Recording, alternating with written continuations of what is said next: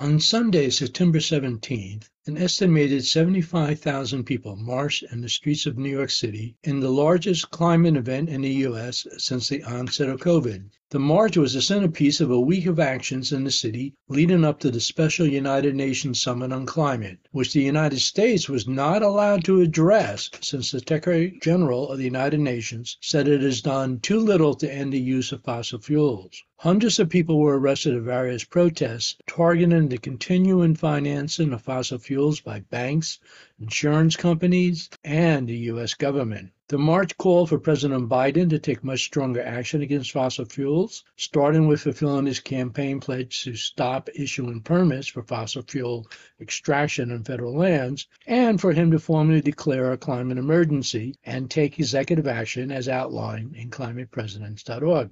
This segment starts off at the beginning of the march with some brief audio of two candidates vying for the Green Party nomination for president, Dr. Cornel West and Jasmine Sherman, followed by remarks by two Green Party officials, Joey Naham and Gloria Mattera, both from New York. We conclude with speeches made at the rally at the end of the march from a student organizers with Fridays for the Future and Congress member Alexandria Ocasio Cortez, better known as AOC. Time out of your life to be part of a Green Party in order to bear witness to truth and justice. You know you're cutting radically against the grain. You've been doing it for a long time, and we are going to do it 2023. We're going to do it 2024. We come to this march to put our bodies on the line in whatever form is required in order to make sure we run out the fossil fuel industry. It's a form of organized greed and is tied to a predatory capitalist order that loses sight of the precious humanity of people and is obsessed with one thing, which is profits, profits, profit. The best way to put people over profits is to stop voting for the duopoly. It is no longer a conversation of Democrats and Republicans. It is Democrats, Republicans, and the Green Party. We are fighting to win this election. We are going to make sure that we end fossil fuel use and commit to renewable energy. We are going to put people over profits. We are going to end treating people like they don't matter. Corporations work for us, not the other way around. So, how do we enact the Green New Deal? Well, the first thing you need to do is we need to follow the anthem of black people, which is to lift every voice. So, when you lift every voice, you go beyond the echoes of the silos of the culture and you think critically for yourself and you fuse with other voices. This march is all about what? Voices in solidarity to push out the fossil fuel industry and then to break the back of the corporate duopoly. Which I'm Joseph Naham, co-chair of the National Green Party Steering Committee, also chairperson of the Nassau County Green Party, and I'm at the March to End Fossil Fuels because every day we should be honoring the earth. We're in the middle of the sixth mass extinction. Insects are dying off faster than ever. Animal and plant extinction destruction of the Amazon, invasive species, climate change, increase in the frequency of natural disasters, disappearance of coral reefs, shrinking habitats, and the fossil fuel industry is not paying their fair share. Gloria Mattera, co chair of the Green Party of New York. Uh, I'm here with uh, dozens and dozens of other Greens from around the country because we believe that we have the strongest voice as a political party to end fossil fuels uh, move into the real eco-socialist Green New Deal, offer jobs, offer sustainability, where we put people before profits, and really glad to be out here that we're able to use our voices, but we need to continue to use those voices at the ballot box and put Greens in office all over the country. Should we end fossil fuels? We absolutely end fossil fuels right now. We can do it. I'm Helen. I'm a 16 year old organizer with Fridays for Future New York City. I started protesting for climate justice when I was 11. The first sign I made was for the 2019 school strike here in New York City. It said, We deserve a future. And I'm here today still fighting for that same future.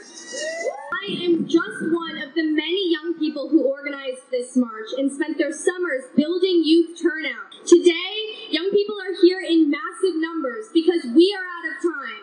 In 2020, a record number of us showed up to the polls and put Biden in office. After four years of Trump, we were ready to elect a president who promised to end drilling on federal land and finally address this climate crisis. Yet,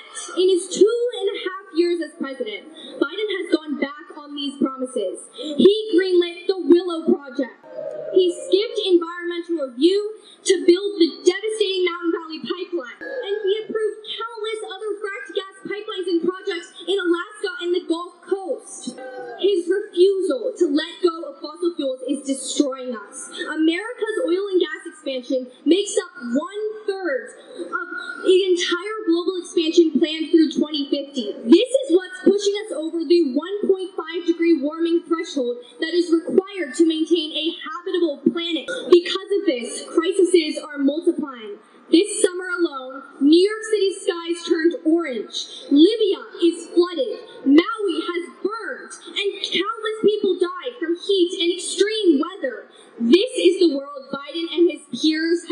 restaurants. But this is not the world we are going to accept. This Friday, over a million of us across the globe protested to end fossil fuels. And today, there are tens of thousands of us out here with one simple message for Biden. You have the executive authority to end oil and gas expansion and keep these fossil fuels in the ground. In 2024, we will be the most powerful voting bloc in the nation.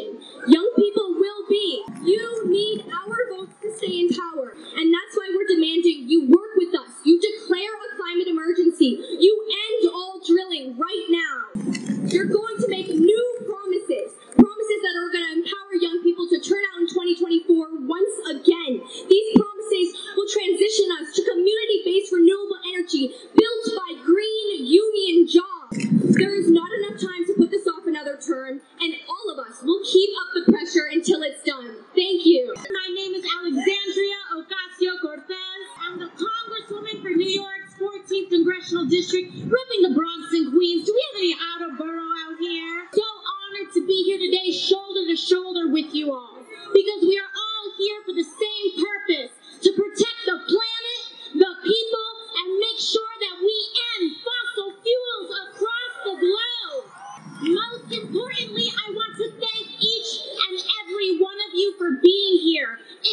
showing up in force. It means something when people say, oh, we're thinking five, ten thousand dollars, ten thousand people are gonna be here.